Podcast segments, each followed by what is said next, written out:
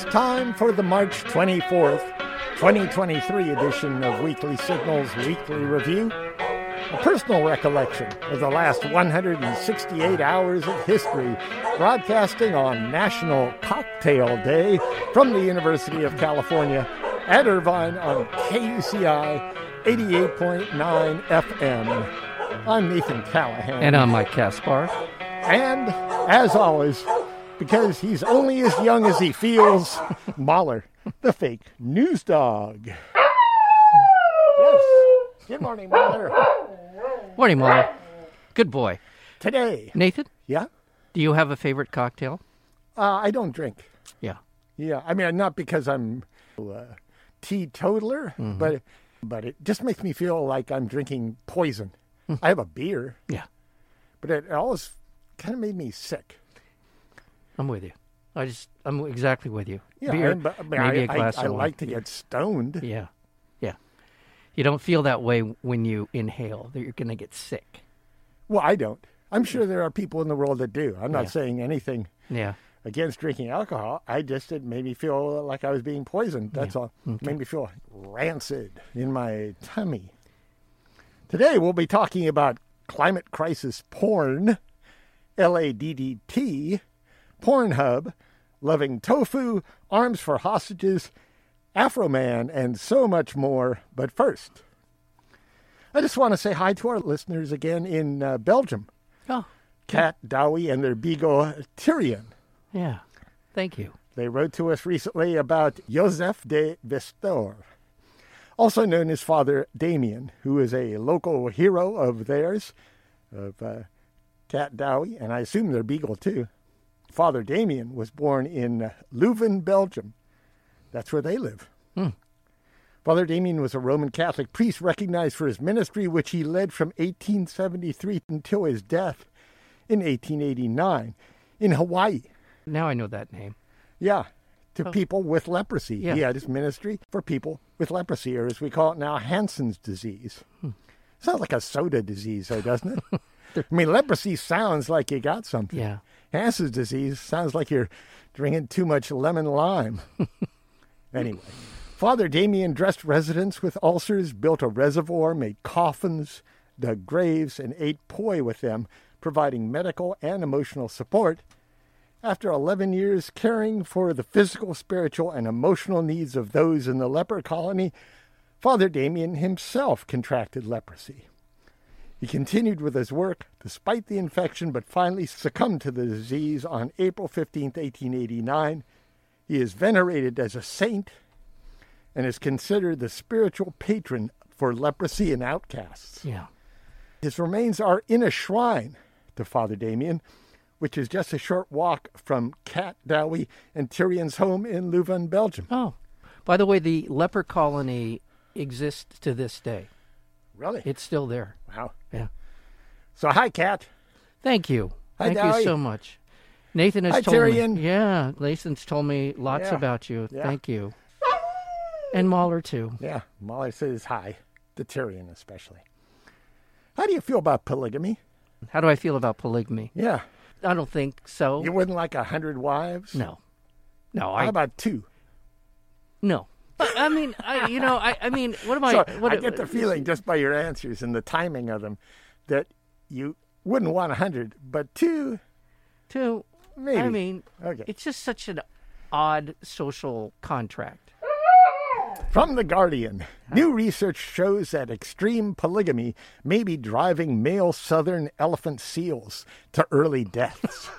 so maybe you got something, Mike. Uh. A study of 14,000 southern elephant seals at Macquarie Island in the southwestern Pacific has found that while survival rates for young males and females are roughly comparable, male survival rapidly decreases after eight years of age dropping to around 50% survival rate, while female survival remains at about 80%.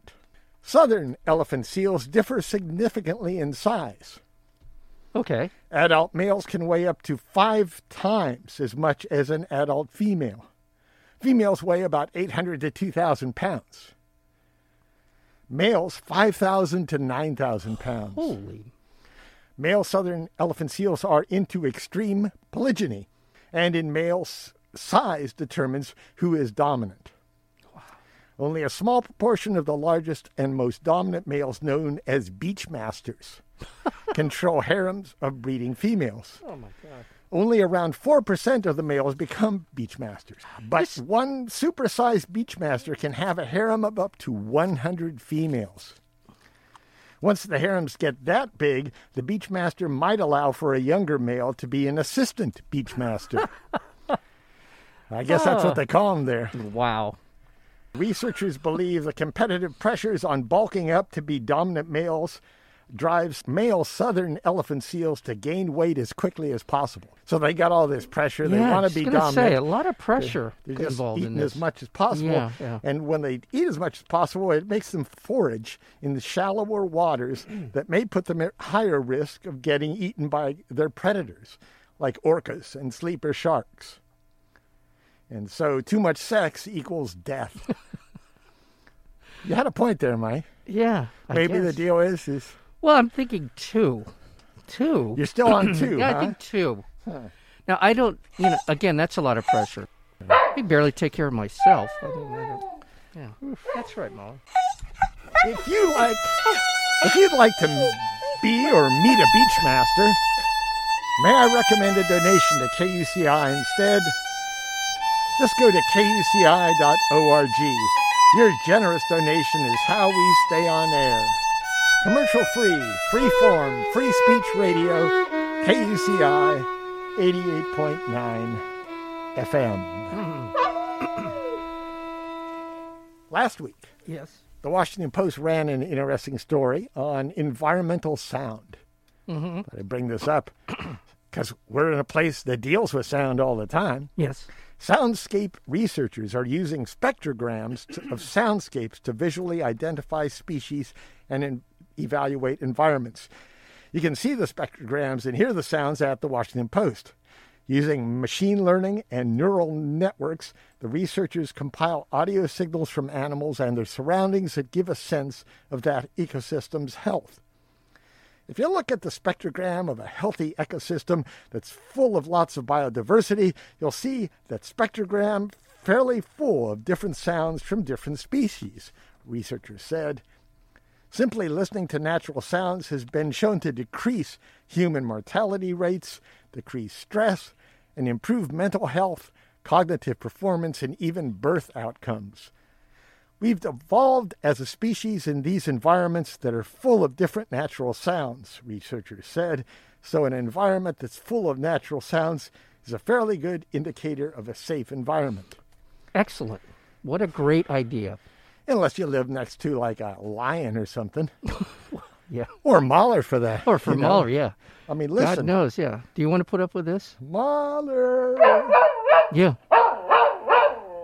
Yeah. Oh, yeah. Try that 14 hours a day. From Scientific American. Spring is starting earlier in the southwest and mid Atlantic states. Birds are heading north before it's well stocked with insects. Bees are missing out on early blossoms. Ticks and other pests have more time to spread disease. Flowers are blooming unseasonably early. Some have already peaked, with their petals turning brown and wilting, and it's only mid March. Migratory birds like the Nashville warbler have touched down several weeks ahead of schedule, and on blades of grass in New York State and other spots, ticks have perched since February, poised to latch on to their first victims of the season that haven't yet arrived. God. These premature signs of spring were spurred by a wild, mild winter. A wild winter. Well, it was wild for, for some of us. For some, yeah. Spurred by a mild winter across much of the country's eastern half. Twelve states had their warmest January and February on record, and another 18 had Januaries and Februaries in their top 10 warmest. Humans may welcome the chance to warm up, but early springs can have devastating ecological impacts, from pollinators missing the flowers they usually visit to an increase in conflicts between humans and animals as hibernations are cut short. You're tr- trying to get some sleep. Mm-hmm. You're a mm-hmm. bear. Yeah. You wake up early. Mm-hmm. You're going to be grumpy for the whole year. Yeah, grumpy, mad. You'll eat anything. You'll kill anything. You're so. The situation will up. only worsen Yeah. as the climate crisis makes winters warmer and springs earlier. When early springs don't just become the exception, they become the rule. And that's what we're seeing with climate change in general. I don't know what it is that we as a species need to hear, know, watch that will change us to the point where we're there's enough political pressure, there's enough whatever pressure to, to start start at least to address this in a significant way. I think we're moving in a good direction. It's Yeah. just that there's so Yeah. many forces pulling us back. Last Interest- year- la- business interests, Yeah. people that like to make money rather than improve the planet. Last year, oil subsidies across the globe were at an all-time high. From Hakai magazine. After a one year pandemic pause and a limited season in 2021, vacation cruises to Alaska resumed and surged in popularity in 2022.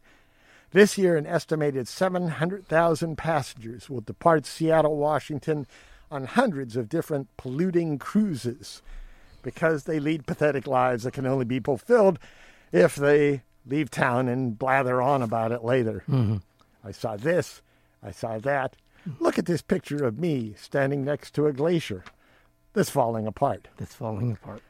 They book time on increasingly massive ships, some about three sports fields in length, that house, feed, and process the waste of upward of 4,000 human beings. These polluting cruisers deliver thousands of people to the glaciers, fjords, and small towns of southeast Alaska to witness climate crisis porn. Glaciers melting, snow disappearing. They help prop up the Pacific Northwest tourism economy, but they come at great environmental and human costs.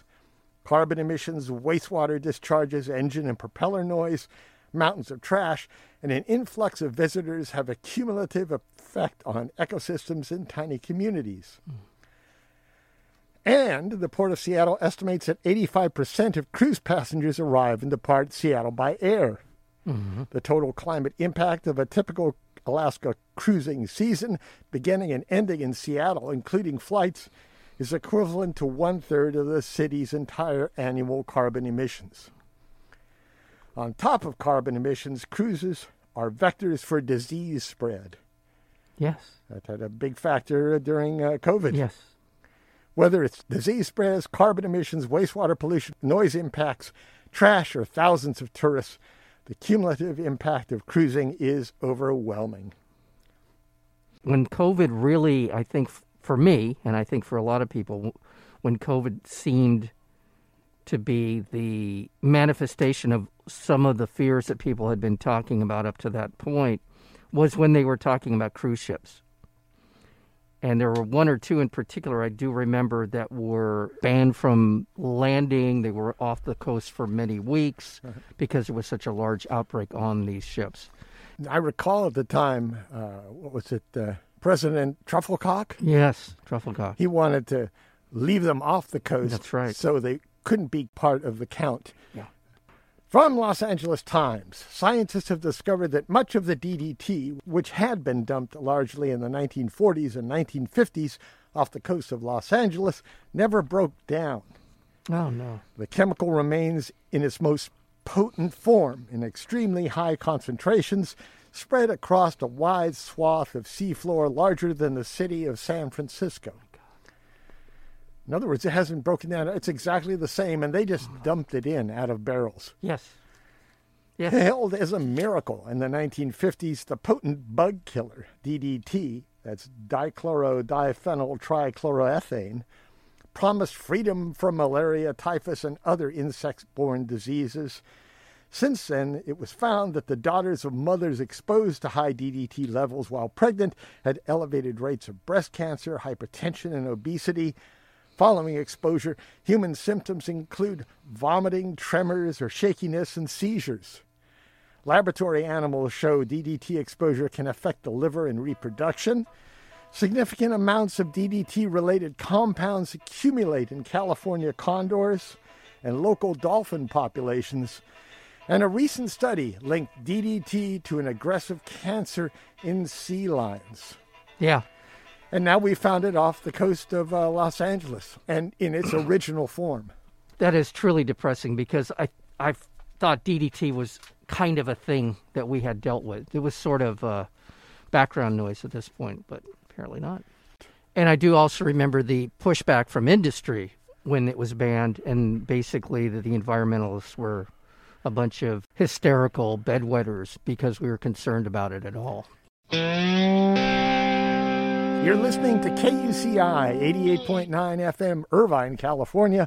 Visit us on the web at kuci.org, on Facebook at facebook.com slash KUCI 88.9, on our Tumblr blog at kuciradio.tumblr.com, and on Twitter and Instagram at KUCI FM. From the Washington Post. A recent report has confirmed what we knew all along, Mike. Okay. The long whispered fact that Ronald Reagan made a deal with Iran when he was running for president to sink Jimmy Carter's reelection has a witness. Mm-hmm. A veteran Texas politician named Ben Barnes told the New York Times that he had accompanied the late John Connally, the former Texas governor, to the Middle East for the purposes of striking a deal with Iran to hold the hostages. In other words, to keep Americans held captive in a life threatening situation so Reagan could be president. Yeah. What happened next? Barnes was largely kept secret for the nearly 43 years. Connally, Barnes said, took him to one Middle Eastern capital after another that summer, meeting with a host of regional leaders to deliver a blunt message to be passed to Iran. Don't release the hostages before the election. Reagan will win and give you a better deal. And by not releasing the hostages, you were assuring that Reagan would win. Mm-hmm. Because at that time, the news, uh, the nightly news, it's not like it is now, there are three networks carrying a national news, and each one of them had a day by day tabulation. They would tell you how many days the hostages had been held. Mm-hmm. And it kept getting higher and higher and higher. Then, shortly after returning home, Connally reported to William Casey, the chairman of Reagan's campaign and later director of the CIA, briefing him about the trip in an airport lounge. Barnes identified four living people he said he had confided in over the years. Mark Updegrove, a president of the LBJ Foundation, Tom Johnson, a former aide to Lyndon Johnson, Tom Johnson is no relation to him, mm-hmm. who later became publisher of the Los Angeles Times and president of CNN, Larry Temple, a former aide to Connally and Lyndon Johnson, and H.W. Brands, a University of Texas historian. All of them confirmed recently that Barnes shared the story with them years ago. So, what this means is all these guys knew this happened. Yeah. It didn't step forward. Just think how much the country changed because Ronald Reagan was president for eight years. Yeah. Profoundly.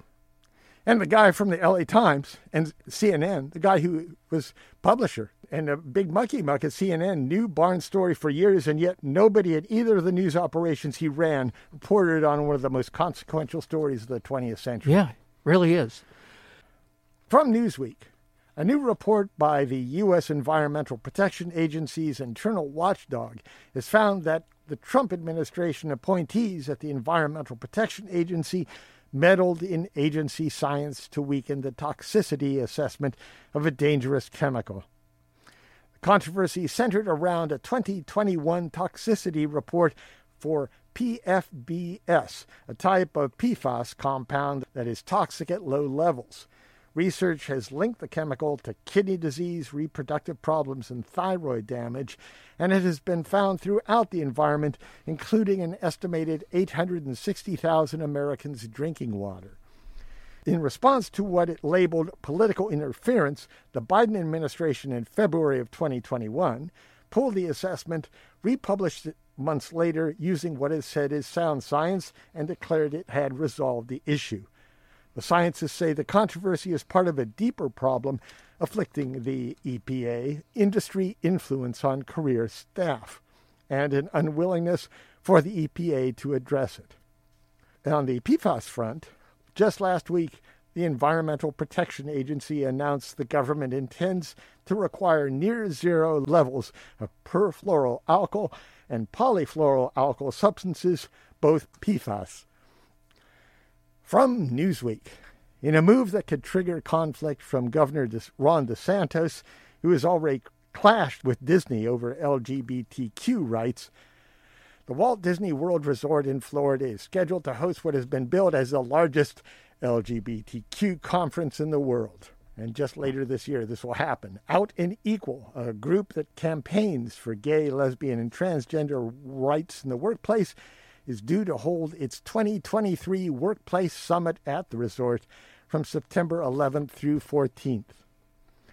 In February, DeSantis signed into law a bill appointing a five person government board to oversee Reedy Creek Improvement District, which Disney has managed as a largely self governing authority for over the past 50 years. Yeah. The move followed a statement from Disney criticizing DeSantis' parental rights in education legislation, dubbed the Don't Say Gay bill. Ron DeSantis has created his version of what in Florida, what he'd like the United States to look like, sound like, be like. Pay attention to what he's doing. Now, if this is something you think is a good thing, well, screw you. But otherwise, he's making Florida ungovernable. There'll be a lot of consequences, brain drain. There are going to be a lot of things that are going to happen in, in Florida over the next decade or so that'll be pretty devastating to them. Well, if you think it will be a good thing, what DeSantis is doing, uh, don't screw you. Come on over to our side because eventually Ron DeSantis will find a way to take away your rights yeah. and your freedoms and confine the things that you like to do yeah. and drive people away and drive the economy down. Now, who's going to win here, do you think? Disney or DeSantis? Yeah, come on. By the way, his poll numbers, I know you don't like to talk about this, the poll numbers are starting to drop for him. From the Hill. Arkansas Governor Republican Sarah Huckabee Sanders signed a law that paves the way for a monument to the unborn to be built on the state's capital's grounds. I keep thinking to myself, it has something to do with baby Jesus. Well, you got a whole religion that worships a baby. Mm-hmm. Mm-hmm. Baby Jesus. Babies are great, but you have to think about the life of the mother. Yeah. You have to think about the life of the child as it grows up. Another consequence of all this is doctors are terrified to provide health care to women under these circumstances. There was a hospital in Idaho that shut down its maternity unit for fear of what might happen in terms of prosecution of doctors, of whatever, of the hospital itself, because of these draconian anti abortion laws. Anti health care laws, really, is what they are. This uh, Huckabee Sanders law aims to erect a monument as a memorial to the lives lost from 1973 to 2022 due to the decisions of the United States Supreme Court, and as a constant reminder of our duty to protect the life of every innocent human person, read baby, no matter, or less than baby, fetus, no matter how young or old, or how helpless and vulnerable that person may be and they don't think about how helpless and vulnerable persons may be who are getting older or maybe middle aged or maybe teenagers. That's a different thing for them. They'd rather punish them for the most part. Yeah. The law sets up a Monument to Unborn Children display fund to raise money for the purpose of erecting and maintaining a suitable monument on the state capitol grounds commemorating unborn children aborted during the era of Roe v. Wade. Arkansas's majority Republican state and House Senate both approved the bill earlier this month. Arkansas currently bans abortions except to save the life of the mother, with no exceptions for rape or incest. Right. How is this not state control over a woman's body? From Financial Times. MindGeek, one of the world's largest and most controversial porn companies and parent company of Pornhub, has been acquired by a newly set up Canadian private equity firm. The move comes as MindGeek is being sued over sexually explicit videos of minors found on its site, which, much like YouTube, rely on users to upload the content. Mm-hmm. That's why. Luxembourg registered MindGeek as towered over the adult industry. The adult industry, good God. The porn industry since the advent of video streaming. Its former majority owner was Bernard Bergmair, an ex Goldman Sachs banker. Mm-hmm. MindGeek has since suffered a string of criticism over its business model, causing the departure of its top management team and partial loss of access to the Visa and MasterCard payment networks. The company was brought to the brink of collapse in late 2020 after its flagship site, Pornhub, was cut off by payments networks following investigations that identified unlawful content. And by the way, the name of the newly set up Canadian private equity firm that purchased MindGeek and Pornhub? Ethical Capital Partners. Oh my God. Yeah, right. By the way, there is a documentary that's out on Netflix. It's called Money Shot, and it's all about what you're what this story's about. It's what it's about.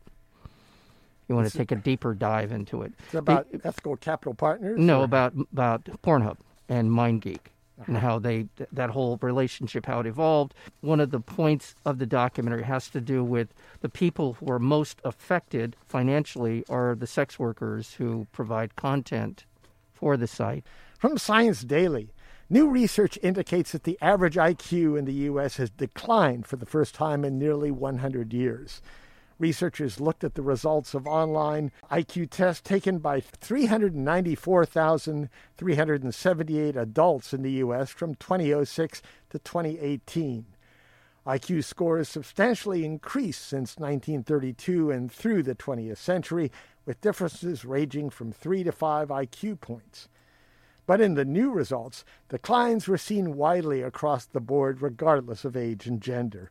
The steepest slump was found among people with lower levels of education and younger participants aged 18 to 22. This might suggest that either the caliber of education has decreased across the study sample and or that there has been a shift in the perceived value of certain cognitive skills, the study's authors wrote in their conclusion. My guess is they're taking an IQ test online that isn't exactly a good measure of IQ. Mm-hmm. Anyway, the U.S. isn't the only country with an IQ drop.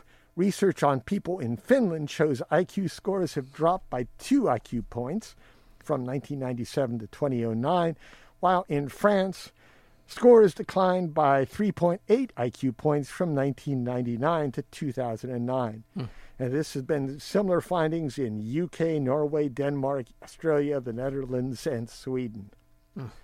No single factor can explain this trend, although some researchers have argued it's down to environmental factors like education, nutrition, reading less, and the rise of technology, as opposed to genetics. But also, it's important to consider that IQ tests are concerned with a narrow set of skills.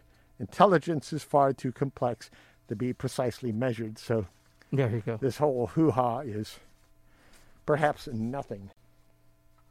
From Art News, you can already build Lego sets of Andy Warhol's Marilyn Monroe screen prints, Vincent van Gogh's Starry Nights, and Hokusai's The Great Wave. Now, Chinese artist Ai Weiwei took Legos to another level with a 50 foot long version of one of Charles Monet's most famous images. Ai Weiwei used 650,000 Lego bricks in 22 colors oh in his version of Water Lilies Number One, the famous Impressionist triptych. Mm-hmm. Ai Weiwei's piece is currently on display at the Museum of Modern Art, New York. I don't know, it's pretty cheesy. Is this cultural appropriation? What is that? I'm saying why not just have everything in the museum replaced with Legos? That way you don't need to worry about insurance. and if you just don't like something, you can just take it apart and sure. build another. I would think you should be able to take the Monet's painting yeah. in Legos and rearrange it. Maybe make it backward. From the Washington Post, Afro Man, the rapper, who in the early 2000s sang about forgetting to clean his room because I got high, is in the news again. Okay. Last August, his music took on a more serious issue when officers from the Adams County Sheriff's Office broke down his door and stormed into his Winchester, Ohio home with rifles drawn. The rapper wasn't home at the time, but he was shocked to learn that the officers were executing a warrant that alleged his house contained evidence of drug trafficking and kidnapping. Oh my God. The invading cops found no such evidence and instead seized around $5,000 in cash Afroman earned from gigs. In response, Afroman blasted the officers on an album, Lemon Pound Cake, and used footage of them conducting the search that he captured on his home security cameras in a video. In return, the cops recently sued Afroman, alleging he unlawfully used their personas for a commercial purpose and subjected them to emotional distress and humiliation. Poor little. yeah. They go and knock his place apart and then say it's emotional distress when the security cameras caught them. And since when are public servants in the duty of public service have rights to their images? I can video a cop all day long, I think, without fear of. Well, if you make it a rock video, I understand their point, mm-hmm. but mm-hmm. Afroman intends to countersue and release a new album dissing the officers individually. Mm-hmm. This is what he says. Okay. I feel I have every right to do what I'm doing, and I think I took the most smartest positive route. I didn't go flip them off in the middle of the street and throw trash cans through their sheriff's department door like they did him. I licked my wounds, I made a song, and I did the best I could. Yeah. Go Afro Good for Man. yeah, good for Afro Man. And finally, He's a hero. and finally, a Maine vegan Mm-hmm. guy in Maine who's a vegan, Mm-hmm. whose license plate reads Love Tofu. L U V T O F U Mm-hmm. is one of the motorists caught in a state crackdown on vulgar personalized license plates. The state of Maine concluded that the license plate Love Tofu could be seen as a reference to loving sexual intercourse, love to FU, instead of an admiration for bean curd. Can subscribe to the Weekly Signals Weekly Review podcast at weeklysignals.com. Weeklysignals.com. Subscribe now.